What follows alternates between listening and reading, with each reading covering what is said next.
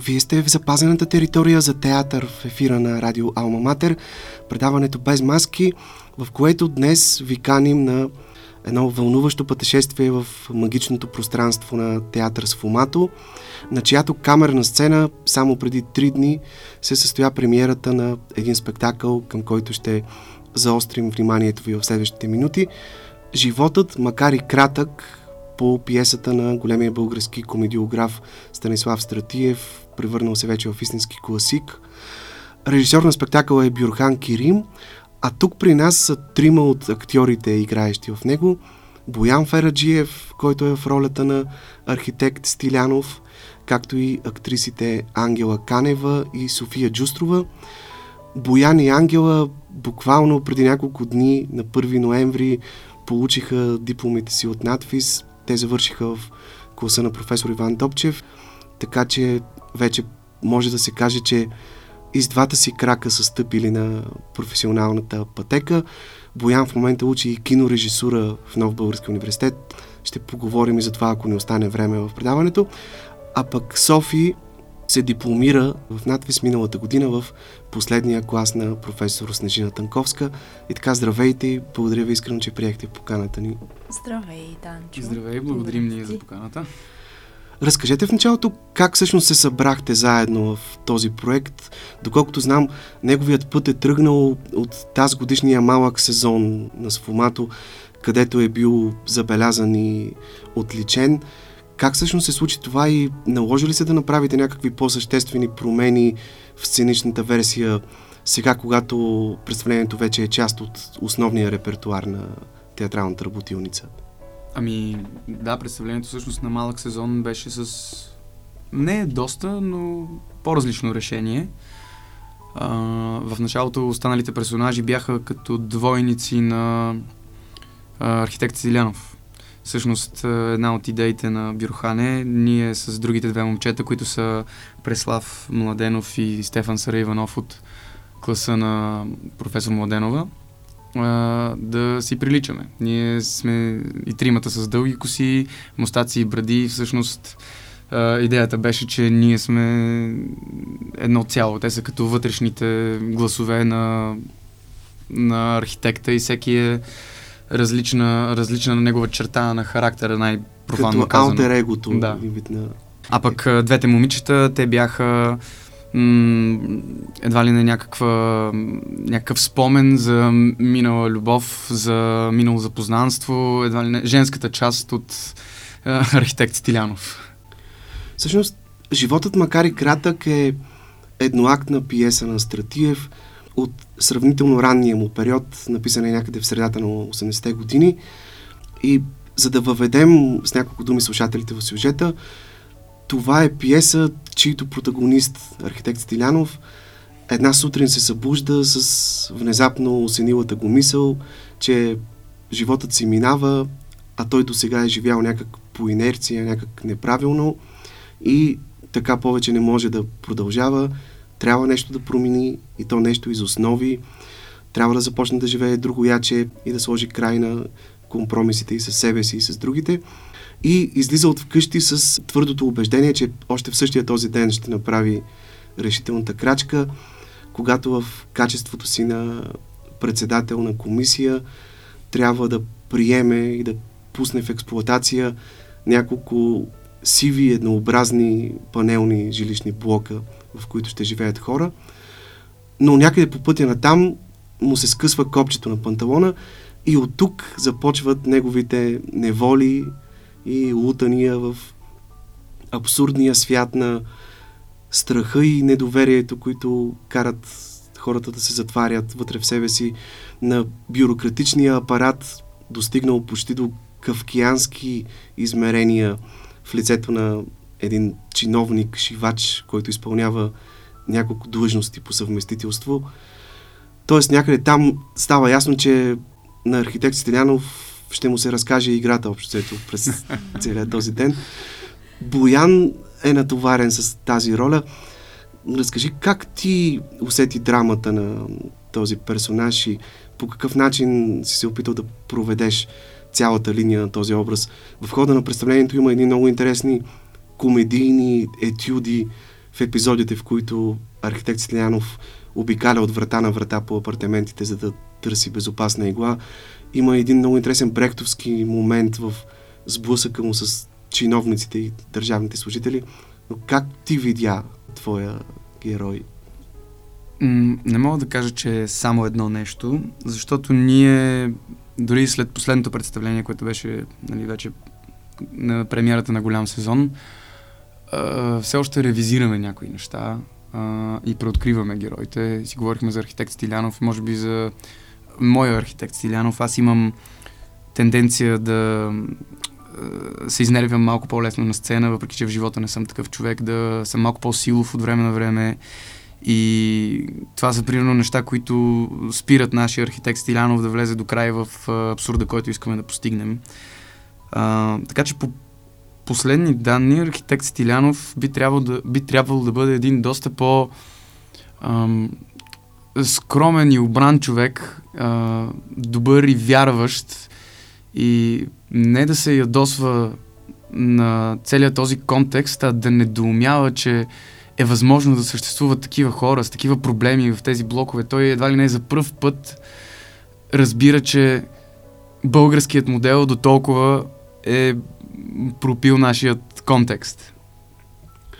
На мен ми е интересно, тази пиеса е играна сравнително често от първата и постановка дело на професор Здравко Митков още през 87 година в сатиричния театър, театър на Стратиев. Аз спомням едно представление преди малко повече от десетина години пак в сатирата на Василена Радева. Но вие като съвсем млади хора, хора предполагам родени някъде в периода, когато Стратиев ни напусна в самото начало на новия век, на вас как ви звучи тази пиеса вече в съвременен контекст, пренесена в времето, в което живеем? Променило ли се е нещо в това наше общество и в тази наша действителност? Ох, ами, звучи малко зловещо, защото тя е писана за, за период, който ние не познаваме. Това е Ангела. Да. а, някакъв а, период, в който ние не сме живяли, не знаем точно каква е била политическата а, политиката. В смисъл, ние а, знаем от историите на нашите родители, но не сме го преживяли наистина. И всъщност, четейки и правейки тази пиеса, влизайки отново в, а, в онова време, абсолютно създаваме, че то е а, релевантно и в днешно време нищо не се е променило. Има промяна, чисто а, исторически, но, но, но няма промяна в действителност. Всъщност тук, освен Животът макар и кратък, спектакъла представлява компилации от други текстове на Стратиев. Тук виждаме монолози на познатите ни герои от Сакол Велур, Иван Антонов и Дерменджиева, прекрасните афористични текстове от цикъла Българският модел, фрагменти от пиесите Максималистът и Празни стаи, от белетристиката на Стратиев, което означава, че сте имали възможност да вникнете доста дълбоко в творчеството на този голям наш сатирик. С какво го усещате най-близък до себе си? С какво усещате най-близък неговия свят, начина по който той гледа на живота и на човека? Ами с а, този хумор, от който хем ще се засмееш, хем и леко ще те заболи. Всъщност, да, нашето, нашето представление е компилация от Саколд Велур, от, а, коя беше... Празни стаи. Празни стаи, да. И животът макар и кратък, защото иначе животът макар и кратък, според Бюрхан, не беше съвсем м- завършена. Не беше съвсем пълна. И... А пък в различните пиеси сякаш Стратиев доразвива едни и същи персонажи, едни и същи модели се повтарят навсякъде и това още повече засили това, което искаше той да каже в самото представление, животът макар и кратък. Всъщност в спектакъл има един монолог от Сако от Велур.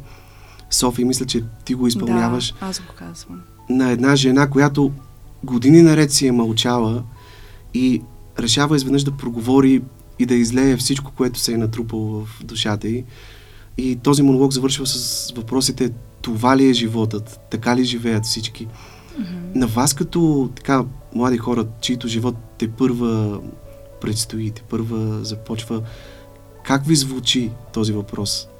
Това ли е животът? Въпрос, който и самия архитект Стеляно всъщност си задава в представлението. Ами, звучи ми релевантно, защото макар и да не сме толкова живели, а, всеки от нас е имал някакви моменти на зацикляне, на това всеки ден, на борбата с някакви безсмислени неща във всекидневието ни.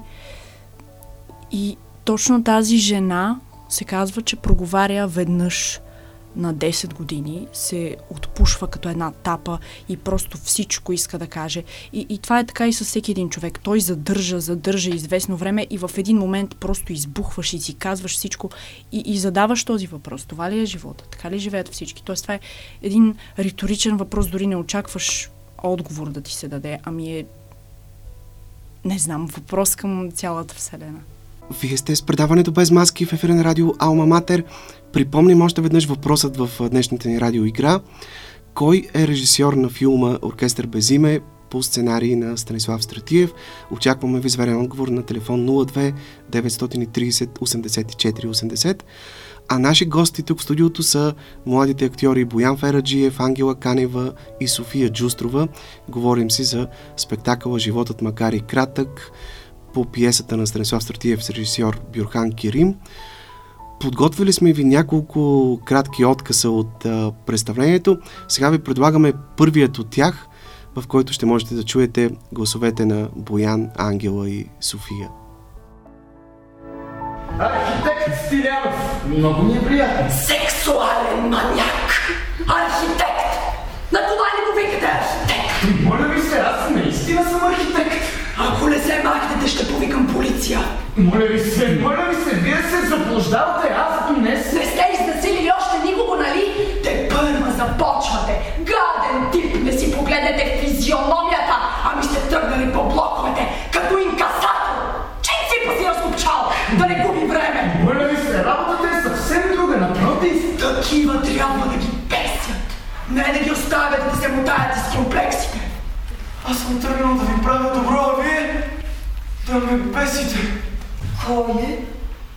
Да ви обясня, случи ми се една неприятност, много идиотска история в тая кала. Кой? Архитект Стилянов. Какво искаш? Ако може, една безопасна. Какво? Безопасна игла. Нещо друго? Ами, че игла и корем ще бъде най-добре. И копче, ако стига да не е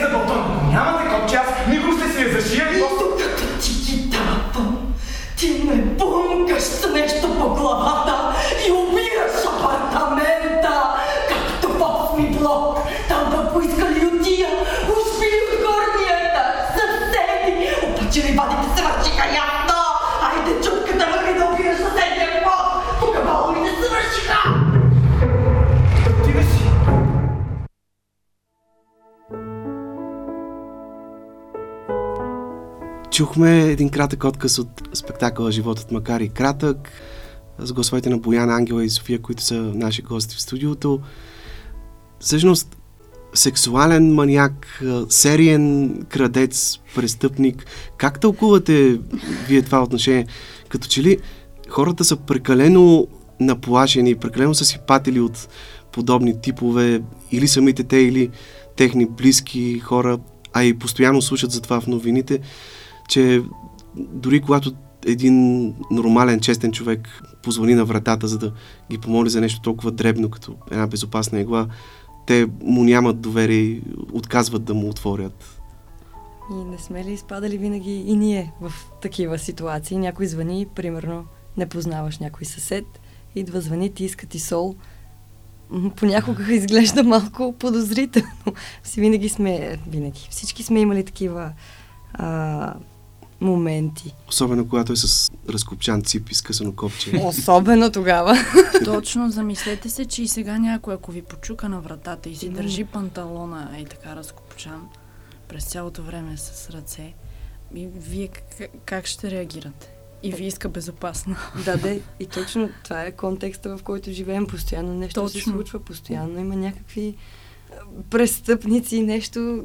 Живеем в някакъв абсолютен страх. Нормално. Мгм. Тоест не е нормално, не би трябвало да е така. но- То дори се случва, нали, като ходиш по улиците и някой те пита, примерно, за направление някъде да отиде някой чужденец, ти веднага първото нещо, което си помислиш, е, че той ще ти иска пари. Или че ще, аз веднага почвам да се пипам, дали не ми е бръкнал, докато ме пита за, за джоба нещо да ми вземе телефона тук или ми е. Просто Стратив много добре е уловил а, белезите на нацията ни. Да, всъщност, на мен са ми разказвали актьори, които са работили с него и които са били част от приятелския му кръг, хора като Славчо Пеев, като Никола Анастасов, Георги Мамалев и така нататък, че Стратиев е умел от една, на пръв поглед, съвсем простичка случка и история, преживяна от самия него или на която е станал свидетел, вървейки, например, по улицата. После, когато е разказвал, той е разказвал по уникален начин и винаги е превръщал в нещо много по-крупно и значимо. И като че ли животът, макар и кратък, е прекрасен пример в това отношение. От а, една история за едно скъсано копче, той достига до такива обобщения, до такива дълбоки прозрения, че в крайна сметка ни кара да си формулираме едни доста тъжни изводи за нашия живот и за начина по който живеем. Цяла Одисея става. Да. Точно как от мухата правим слон. Да, и всъщност важно е да кажем, че той не е само смешен автор. В него има една странна тъга, дори бих казал една странна лирика, която се усеща много в това представление. Представление, което има всички белези на, така да го наречем, едно сфоматовско представление. В него вие създавате един колективен образ на разказвача, който води нишката на разказа. Нещо, което до някъде напомня и на античен хор, и на брехтовски зонгове, само че под формата на речитативи, при което постигате удивителен синхрон, предполагам с помощта и на Христо Намлиев, композитора. Тоест, това си е една майсторски отработена партитура с а, много прецизно отмерен ритъм. Кое ви помогна всъщност така да изведете тази музикалност на текста и да постигнете изключителна хармония между вашите гласове? Бюрхан. Искам да кажа, че той...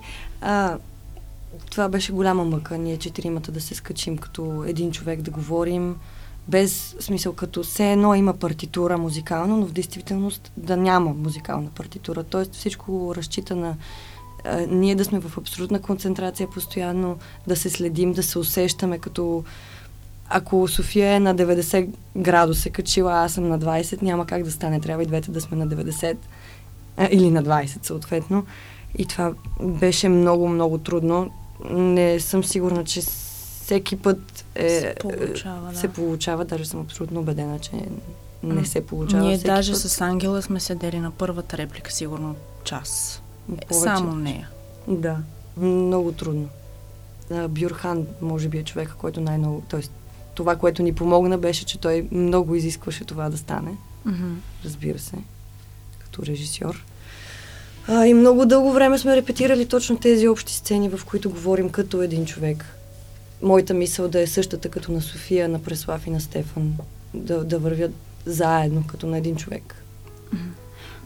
А къде по пътя на един човек се случва онова пречупване, когато всички онези морални устои, всички онези принципи, които си носил в себе си като млад, в един момент започват да избледняват и постепенно потъваш в рутината и започваш да живееш по инерция.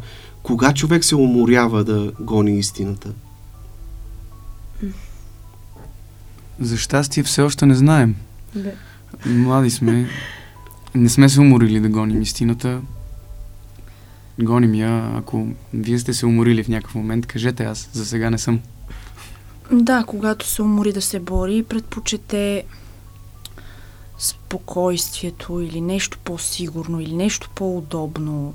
Не знам. По-лесния път, така да кажем. Може би. Аз... Да, Ами, трудно е да останеш и да се бориш за нещо. Трудно е да имаш кауза.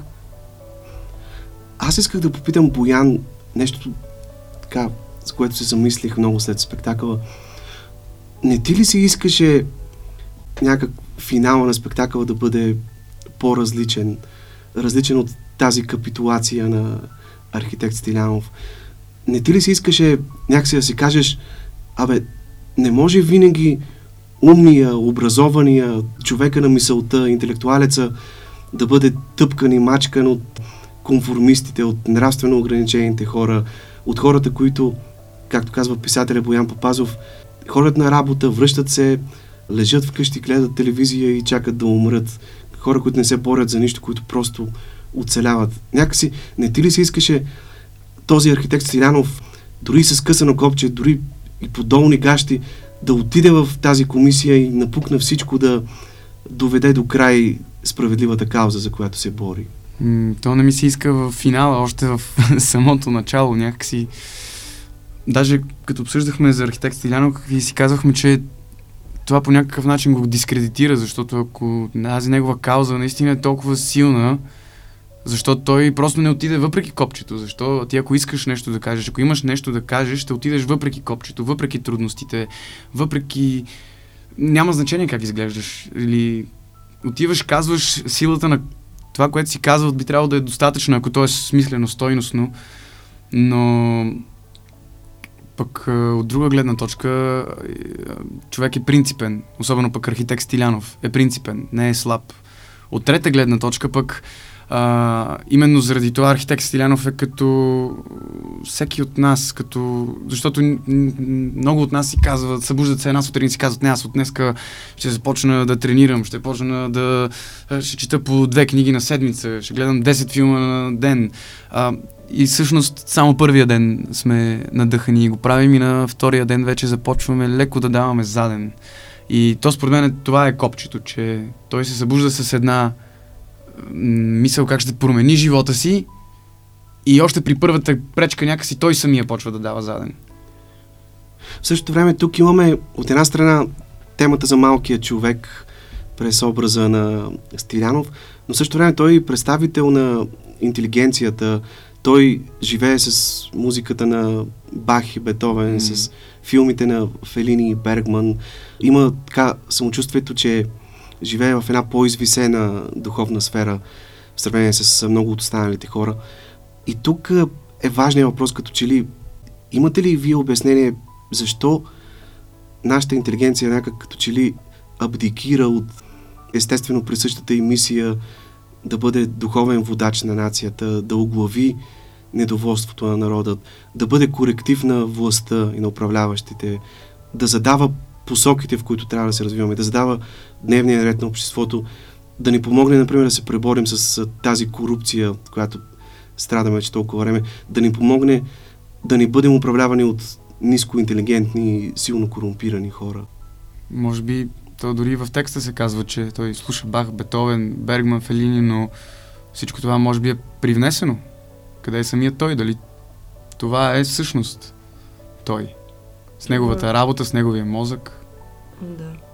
Това, че слуша Фели, а, Бах, Бетовен, гледа филми на Фелини, дали това всъщност е достатъчно, за да се нарече интелигент при положение, че нищо друго не може да направи, не може да, да промени нещо, нещо дори толкова малко, като да откаже пет блока. Нека сега да чуем още един емблематичен отказ от спектакъл, след който ще продължим разговор в студиото.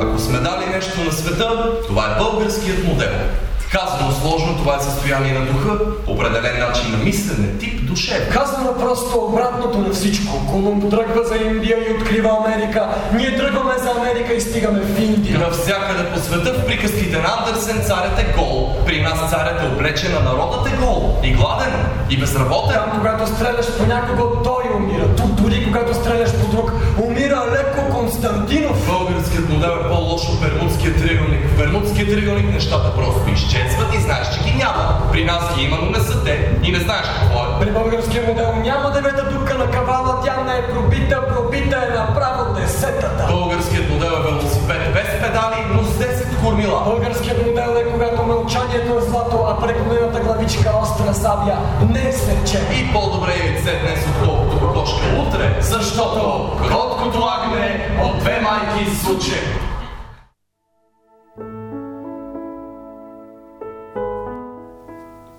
Това беше отказ от спектакъла, от цикъла Българският модел на Стратиев.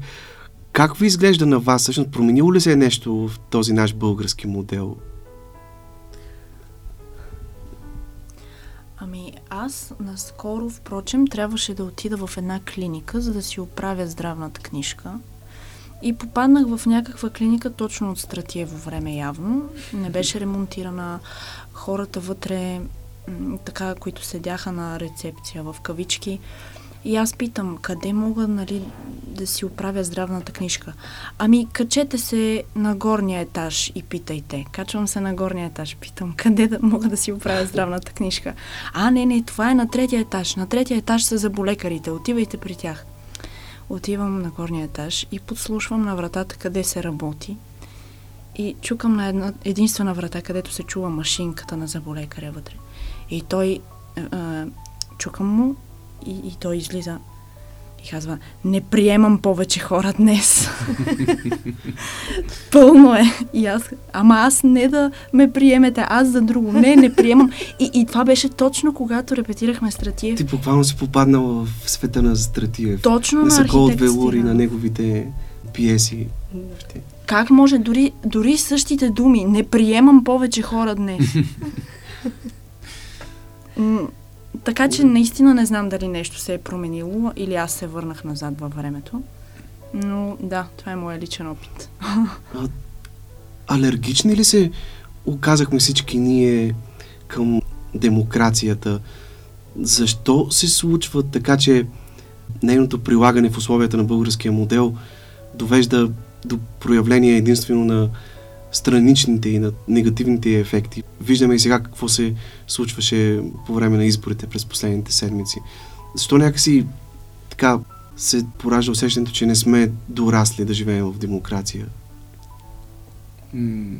Аз не разбирам прекалено много от политика, ама на мен това не ми изглежда като съвсем демокрация. То е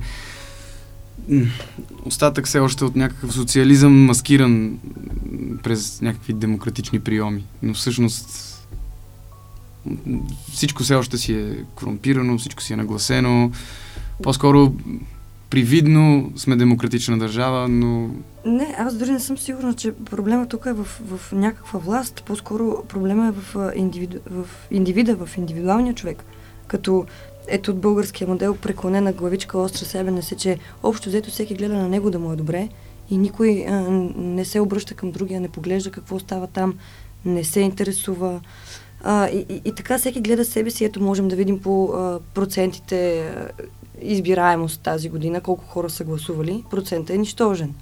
М- мен не ме интересува. Нали? Аз си гледам на мен да си ми е добре. Да, някаква апатия има м, сред Да. хората и наистина избирателната активност беше много ниска.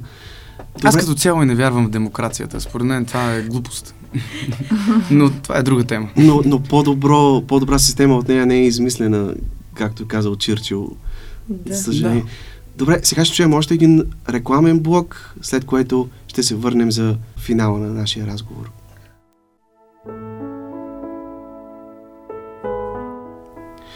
Връщаме се отново в студиото на предаването Без маски.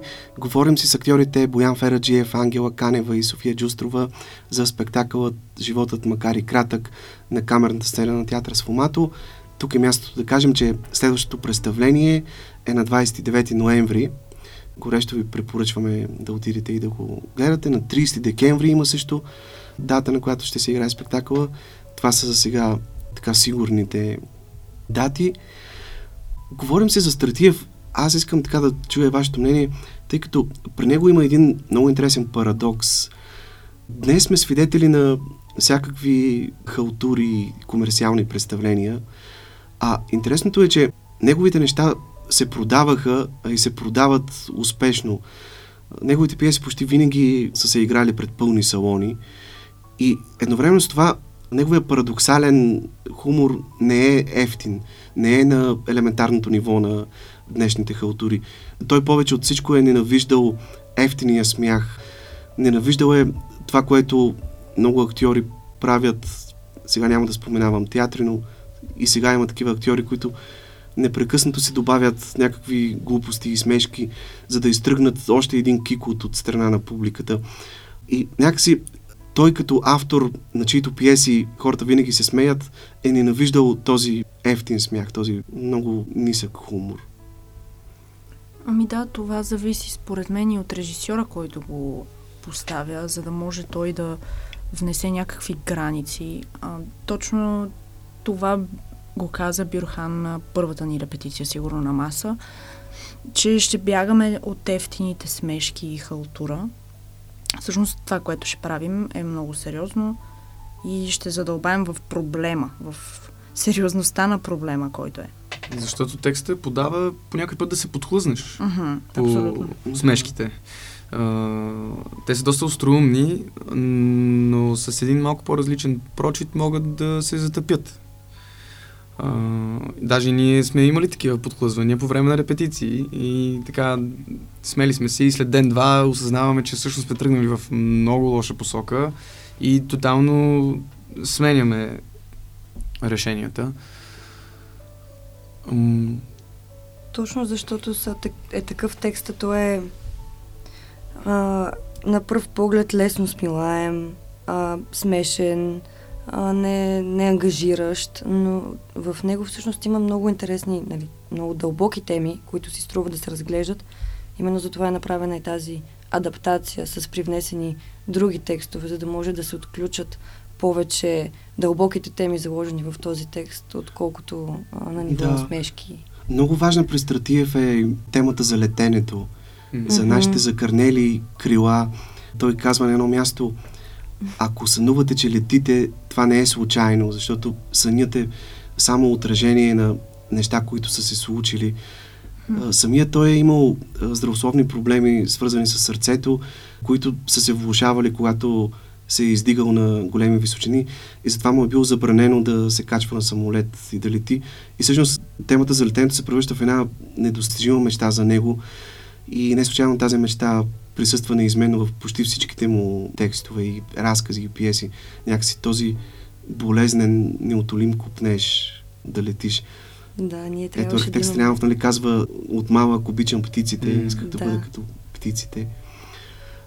Аз искам да разкажа нещо, което ми се случи преди малко повече от 10 години. Една британска трупа гостува тук в София с свое представление по Римска баня, първата пиеса на Стратия. А, Режисьорът се казваше Ръсел Болън и в разговора ми с него той ми сподели нещо много интересно. Меценат, спонсор на това представление е бил Том Стопърт, големия английски драматург. И по време на първата среща с актьорите и с екипа, той им е казал следното. Има петима автори в тази част на света, Централна и Юго-Источна Европа, които са дали своето невероятно отражение върху театъра на абсурда, върху драматургията и въобще върху хората. В Полша това е Мрожек, в Чехия това е Вацлав Хавел, в Сърбия това е Душан Ковачевич, а в България са двама. Единият вече го няма, това е Станислав Стратиев, а другият е жив и се казва Христо Бойчев. И всъщност няма как, когато чуеш едни такива думи, и то казани от човек като Том Стопърт, да не те обземе една особена гордост, че си българин от едно такова признание. Аз бих добавил, че имаме и Радичков. И, и Радичков, да, разбира се. Но наистина Стратиев може да бъде сравняван с големите абсурдисти, с Мрожек, Бекет, ЮНЕСКО. Той има, има нещо в стила си. Затова... Добре, накрая на нашия разговор ми се да кажем няколко думи за останалите представления, в които зрителите могат да ви гледат. Боян играе в Лолита по романа на Набоков на сцената на театър Ателие 313. Една много различна школа с един альтернативен подход при навлизане в света на големите текстове, но школа, която ражда великолепни представления. Аз препоръчвам на слушателите ни да гледат спектакъла на 27 и 28 ноември. Ангела вече е част от актьорския състав на театър София и можете да гледате в два спектакъла Олд Сейбрук, Последният страстен любовник и Тирамису. Ангел, само с няколко думи да кажеш как те приеха колегите ти в трупата, как се чувстваш там. Колегите са много мили, много отзивчиви. На мен ми се наложи предполагам като на почти всички колеги, които са влизали по заместване, инфарктно да вляза по заместване, а, което беше много трудно. Аз още не, не си усещам напълно ролите, нали, материята, в която влизам, но пък колегите са изключително много помагат, а, което а, честно си признавам не съм очаквала. А, мислих си, че съм новия човек там, на когото няма да обръщат внимание, но естествено всички гледат а, да ми помогнат както могат. А, да. И сега, доколкото знам, репетираш в Пинокио, новото Да. заглавие на театър София. да. Каква е ролята ти там? А, аз съм феята с сините коси. Имам и още две роли, преминаващи, както не само аз, освен Пинокио, всички останали имаме по повече от една роля. Да. И в същото време и, и ти репетираш а, сега в Ателие 313. Едно представление, което те първа очакваме премиерата му. Да, а, представлението още не е а, така. Не се говори още за представление, в момента само правим ателие, откриваме разни неща, работим по текстове на Петрушевска с режисьора Ваня Борисова и а, така в момента е просто а, творчески процес. Откриваем. Добре, Софи, какво се случва с теб? Видях, че наскоро а, си снимала видеоклипа към новата песен на Остава, тъй като съм и много любима група, Да. песента Сателит. Да. Да, да, да, там се снимах. Жоро... С Жоро работим вече сигурно 5-6 музикален клип. И той ме извика така, каза ми, викам те за главната роля, идваш ли? И аз му казах, окей.